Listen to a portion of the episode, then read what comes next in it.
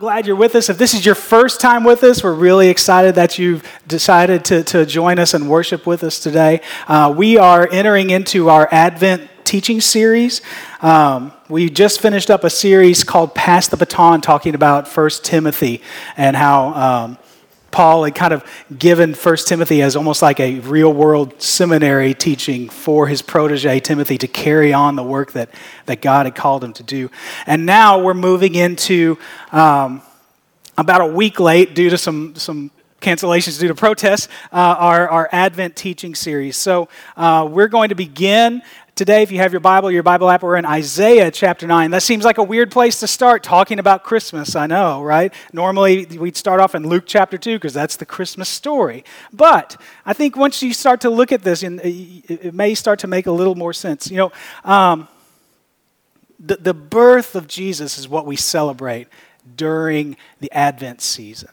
And it's not just the birth of another man who lived 2,000 years ago, but it's the monumental shift in humanity's relationship with God. And that's why there's such a, a weight to it. And, and, and if you start to read Scripture through the lenses of knowing that Jesus is Messiah and knowing that what God is going to do in Jesus, through Jesus, will affect all of our lives because of Jesus, all of a sudden the Old Testament starts to change and it starts to, to, to, you start to see a shift in how you view what God is speaking about through all of the first half of Scripture. You know, uh, biblical scholars, uh, depending on who you ask, say that, that throughout the entirety of the Old Testament, there are anywhere between 472 to 565 references from the original text of Messiah's coming to save God's people. Prophecies, implications, nuances, things that are said that this is, this is the condition of humanity and God is going to come and save and redeem his people. Up to 500 times. And so today we're going to look at all 500 times, okay? So I hope you're here. I hope you brought a lunch, all right? No, I'm kidding. We're just going to take a look, actually, um, over the coming days at, at, just a few of them. And, and, and one of them begins in Isaiah chapter 9. I'm going to start reading in verse 2, but really kind of the bulk of where we're going to hang out is going to be in, in verse. Uh, in verses, in, basically in verse 6, and I think you'll see where we're going. But we're going to start in verse 2 just so you can kind of have an understanding or an on ramp onto this passage and see where we're going. This will get us up to speed. And Isaiah says this generations, remember, generations before Jesus was even born. It says, The people who walk in darkness will see a great light. For those who live in a land of deep darkness, a light will shine you, that's God, you will enlarge the nation of Israel, and its people will rejoice. They will rejoice before you, and people, as people rejoice at the harvest, and like warriors dividing the plunder. For you will break the yoke of their slavery. He's talking about your slavery there, by the way. And lift the heavy burden from your shoulders. You, God, will break the oppressor's rod just as you did when you destroyed the army of Midian. The boots of the warrior and the uniforms bloodstained by war will, be all bur- will all be burned. They'll be fuel for the fire. That's because there won't be any war. It will usher in peace. That's the significance and the symbolism in that. And then here's where we're going to stay for a while. It says, For us, that's for you, for me, for all of humanity, a child is born to us a son, God's son, is given to us. The government will rest on his shoulders, and he will be called Wonderful Counselor, Mighty God, Everlasting Father, Prince of Peace. And then look how he wraps it up here in verse 7. It says, His government and its peace will never end. That's why we can burn our military uniforms, they're unnecessary. He will rule with fairness and justice from the throne of his ancestor David for all eternity. So that's where we're going to be. We're going to look at verse 6. For us, for a child is born to us, a son is given to us, and the government will rest on his shoulders. And he will be called, and, this is what we're going to look at. These are the names uh, that Jesus is known at, his reputation as, a as God's Son are of this wonderful counselor, mighty God, everlasting Father, Prince of Peace. And so Isaiah talks about through this the coming kingdom that the Messiah will usher in.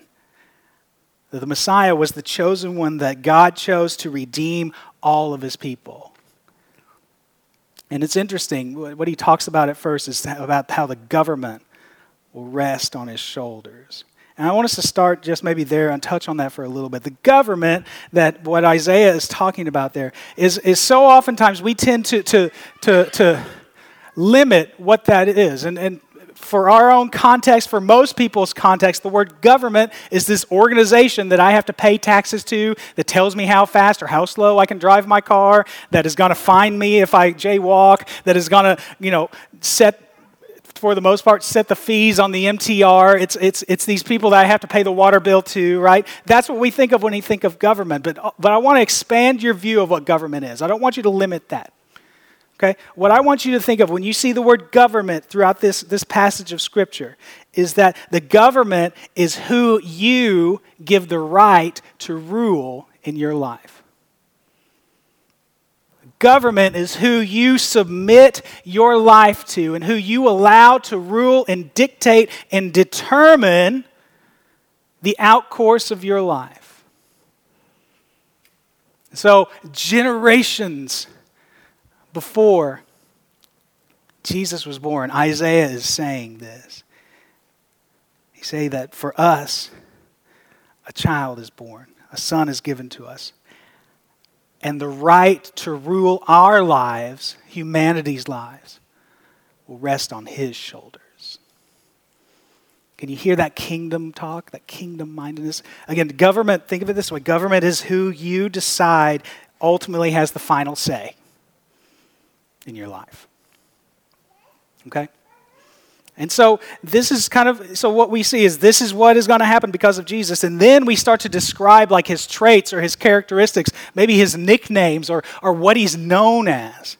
And it's interesting, the very first one is wonderful counselor, isn't it? And I think it's very telling. I think it's very intentional. It's not an accident that the first trait of Jesus, the first nickname that he has been given as Messiah is wonderful counselor. And I think we, we can kind of tend to lose that, that, that sense and the weight of that. So, what I want us to do today is two things. I want us to talk about those two words. We want to answer the question what is wonder? Because that's the root word of wonderful, right? And then what is, what is counselor? So, we'll start there. Number one, what is wonder? You know, we live in an era, we live in a time when, when words are tend to, forgive me for my brashness, but, but words are prostituted around in today's world and are used as trends and, and, and used as, as buzzwords, right? Words like passion, love, and the big one is authenticity, right? We tend to use those words until their, their original meaning is worn out. And, and so we, we've kind of worn out what wonderful really is. And we just tend to think of it as, well, it's kind of a nice day, right? That's what we associate the word wonderful with is, oh, it's pleasant. It's only about 23 degrees. There's a nice breeze and there's no pollution today. It's wonderful. When we think of wonderful in that context, we've lost the, the scale of what wonder really is. So, what is wonder? Well, what we did what i did is whenever i'm not really sure i'll go back to the root word in the original text. I, I, know it's hard to believe but the bible was not given to us in english or in chinese. So i went back to the original text which in this case in the old testament is in hebrew. And so the hebrew word for wonderful can also be translated as hidden or miracle or too high. Right? It takes on a bigger scale a depth that we've missed if we just think of pleasant, right? And, and so all of a sudden you start to see that that word too is actually used just a, just a few chapters or books before that in the book of Jeremiah. Whenever God is talking to Jeremiah, God is saying, Is there anything too high for me? Is there anything too hard for me? That's the same word that he uses here in Isaiah. You see, wonder has a depth to it, it's an overwhelming sense of awe. It's an overwhelming sense of awe, and it's not always the biggest thing. Right? We can be filled with wonder over the smallest of things too. Oftentimes we, we tend to, in our world, get, get wonderful and excitement way too intermingled. And we tend to think if we're all excited, then something is wonderful, right? If I got a, if I got a, if I got a raise at work, that means I get a little bit extra money at the end of the month. That's, that's excitement, and I get to go decide what I'm going to spend it on, and that's wonderful. And we tend to think that, that wonder is associated with the bigger things. But in Scripture, that's not always the case. I'm reminded of the interaction between, uh, between um, um, wow, I just totally blanked. I put Elijah in, in this passage in my notes, but it's not Elijah. Um, whenever God's prophet, I'm sure it'll come to me in a minute. Um, if not, maybe you can shout it out and we'll just get through this together, okay, folks? We're in this together, right? All right. Um, whenever God's prophet, God said, I want to come and I want to show myself and reveal myself to you. And he was hiding in a cave, right? Elijah. Yeah. Yeah, it was Elijah. Okay. This is what you get for doubting yourself. So always believe in yourself, all right? Believe in your notes. Okay, sorry. Um, I'm a little scattered today. um, the Lord says to Elijah, I'm going to reveal myself to you. And so he calls him out and puts, and, and, and, and Elijah stands in front in the mouth of a cave. And, and, and all of a sudden there was this storm and there was this lightning and there was this typhoon that ripped by. There was this earthquake, these large, large, big, big things. But what does Scripture say? The Lord was not in the earthquake, the Lord was not in the storm. But where was he? He was in the still small voice, right? Some translations see that as God was in the still. That God was in the stillness. Now, I can't think of anything smaller than stillness. But it changed Elijah's life because he was full of wonder so wonder is not the biggest and the best. Right? So that's not what wonder is. What is it? Is that uh, what I've described as wonder reminds you just how small you are in the scope of God. Wonder reminds you when you compare yourself to God how small you are. You see, the first step to knowledge is feeling that wonder. Because what happens is when we are filled with wonder, it makes us realize I don't have it all together. I don't understand this. There's a lot of things that, that don't make sense to me, but I want to make sense of it.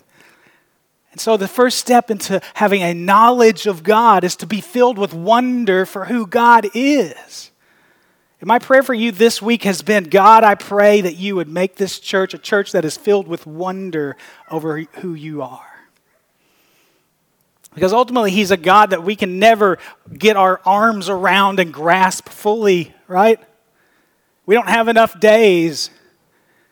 If you came, if you were born onto this earth with an immediate sense of urgency, I've got to know everything I know about God, to, there is to know about God. You could live thousands and thousands of years and never scratch the surface of fully embracing and understand the full knowledge of God.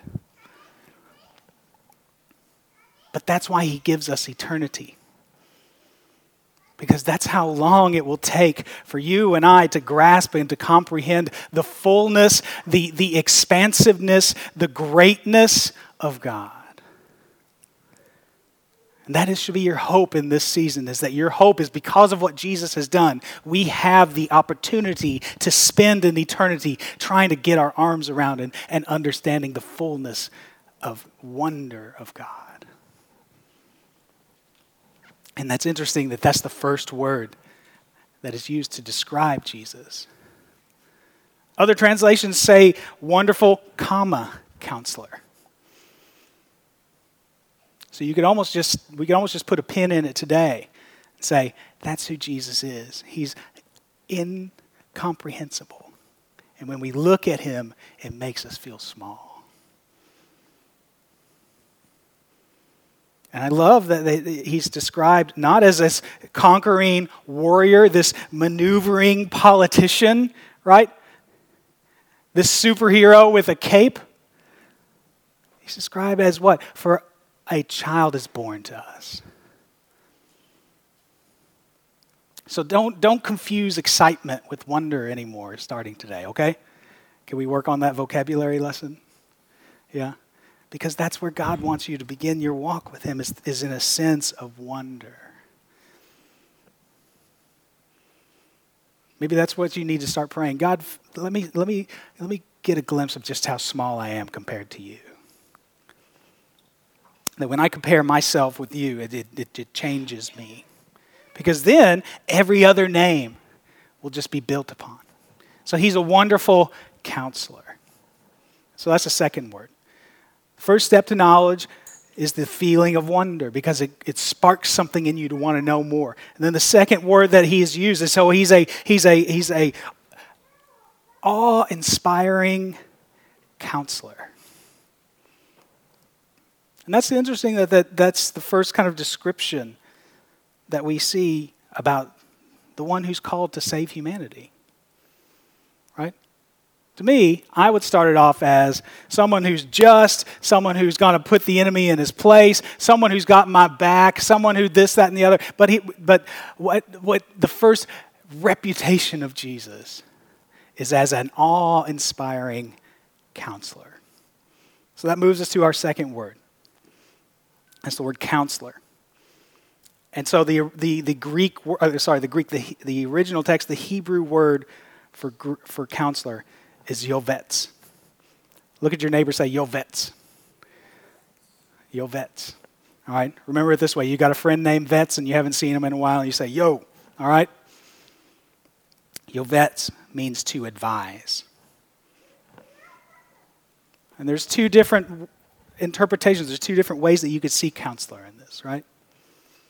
First one is also connected with the second one. But whenever you hire a lawyer, what are they known as? They're your counselor in, in, in, in a court case, right?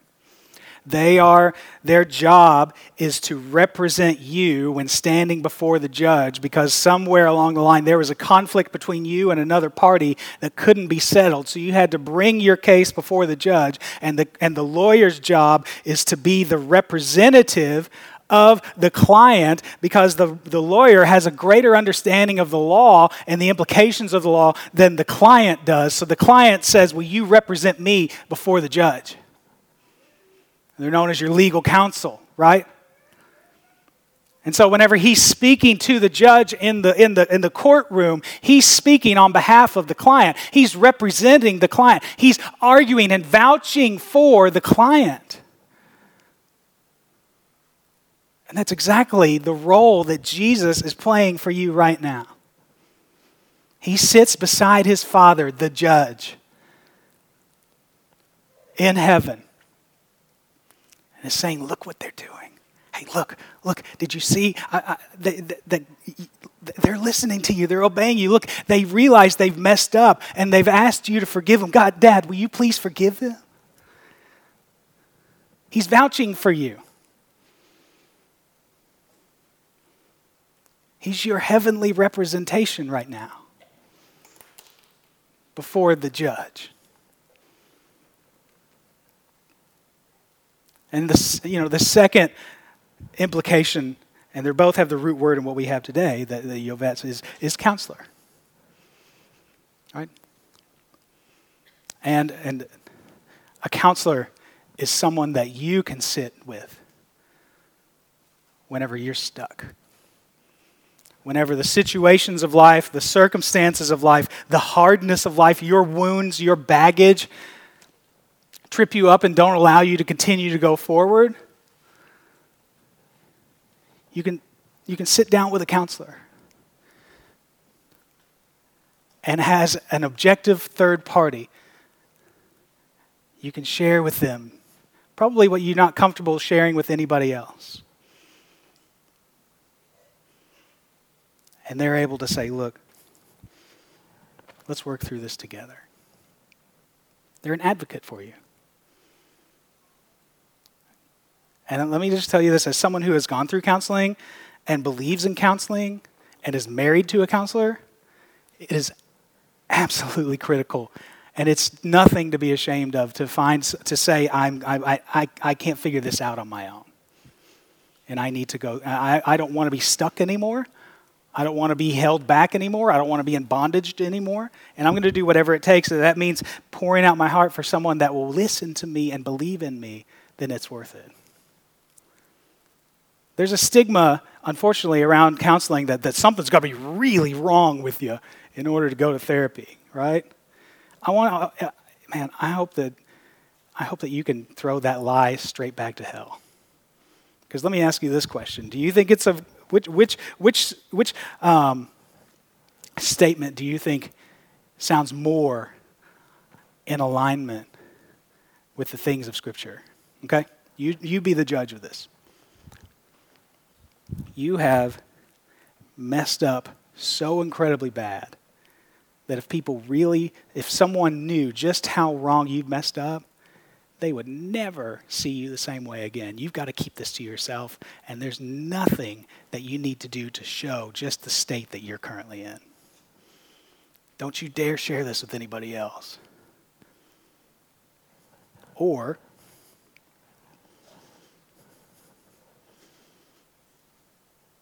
wow, it sounds like you've been really broken. It sounds like there's some things in your life that have really fallen apart.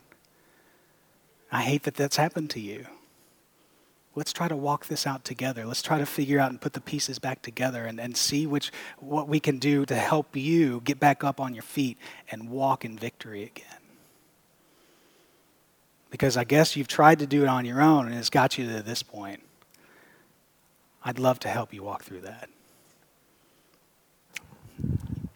You tell me.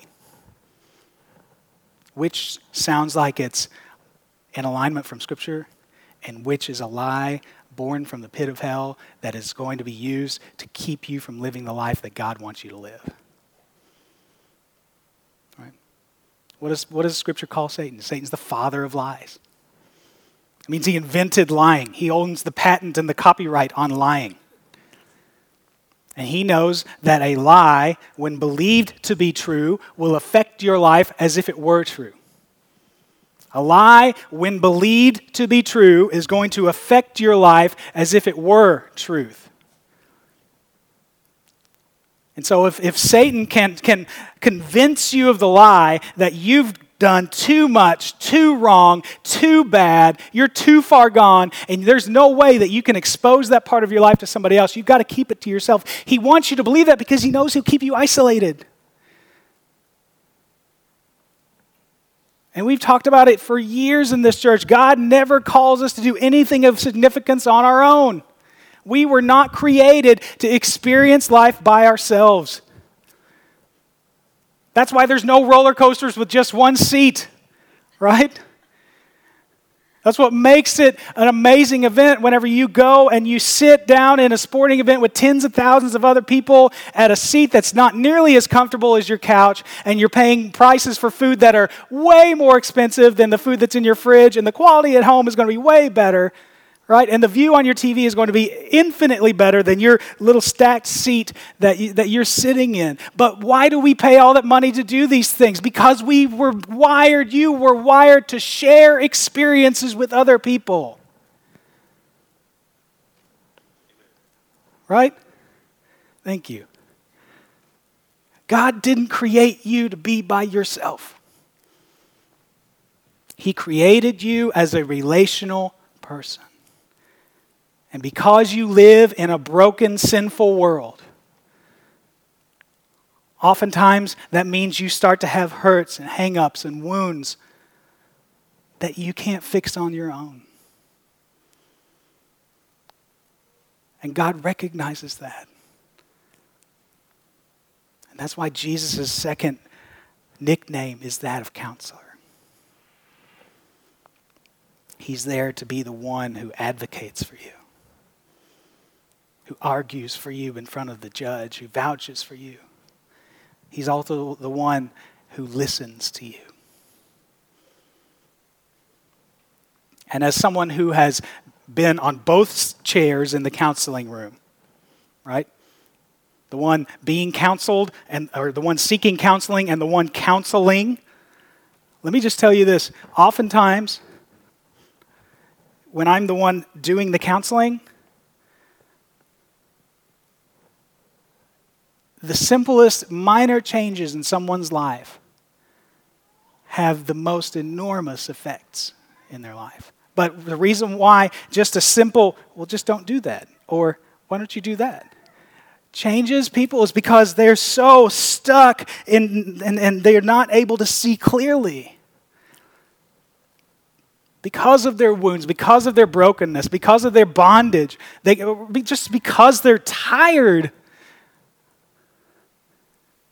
That's why we need people that we can trust, that we can speak into this. And that's exactly who Jesus is. And so when we talk about the God who, that, who we can rest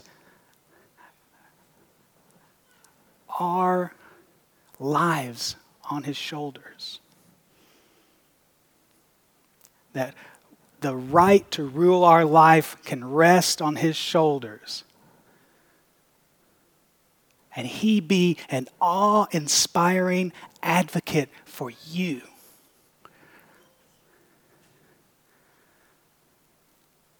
Doesn't that change the way that you view what wonderful counselor means? Doesn't that change the way you start to, and I hope it does. I hope that, that you are having a life changing experience right now. If, if you come to church and you're not expecting God to do something amazing in your life, it's not God's fault. It's yours. I hope that today is beginning to be a wake up call for you. That whenever you can start to, to, whenever you go home today, whenever you start to read through the New Testament, Whenever you start to read through the Gospels this week, and whenever, you, whenever you're spending your personal time with the Lord, and you see Jesus's these recorded interactions of Jesus with people during his three years of earthly ministry, and you see how he responds to people, how he reacts to people, how he loves and pursues people, you'll see it because he's the wonderful, awe-inspiring, make me feel super small, but want to know more about you, counselor, advocate, friend. Just so you know, the goal is to explain these names of Jesus to you so that when you take the time and the effort and the intentionality to spend time seeking the Lord through reading Scripture, it changes your perception. It's almost like the, the, the, the prescription lenses of your spiritual life don't work anymore because you, you've been exposed to these things about Jesus. And whenever you put on these new prescription lenses, all of a sudden things are changed. How many of you with, with glasses can experience that, right? How many of you, the first time, just think of the first time you got the glasses, right? For me, it was like this. I, I put them on, and all of a sudden it was, whoa, there's bricks, right? You're not as ugly as I thought you were, you know? Things are clearer now. I hope that your encounter with God today we give you a new set of spiritual prescription lenses for your life. And it begins with Jesus being the awe inspiring advocate, representative, the counselor. Let's pray.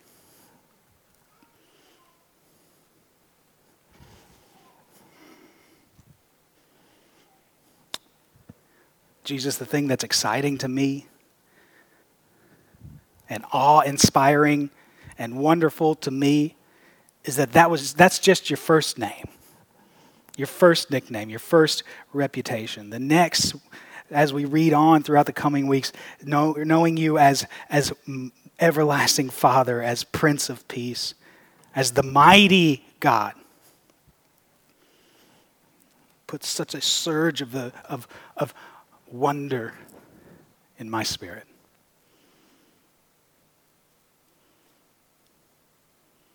And I just, I, God, I think it's so telling. I think it's so fitting. I think it's so just poetic that as we begin our, our study, as we begin our journey of Advent and celebrating your birth, we're going to physically and tangibly, as a church community, celebrate your, your, your death and resurrection through communion. That, that you were born so that by your stripes, by your wounds, we would be healed. We remember with great awe, with great wonder, that you willingly took our punishment on so that you could be our counselor.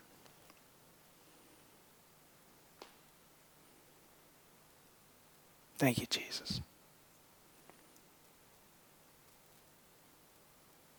Thank you that you are representing us to God the Father right now and that you are here for us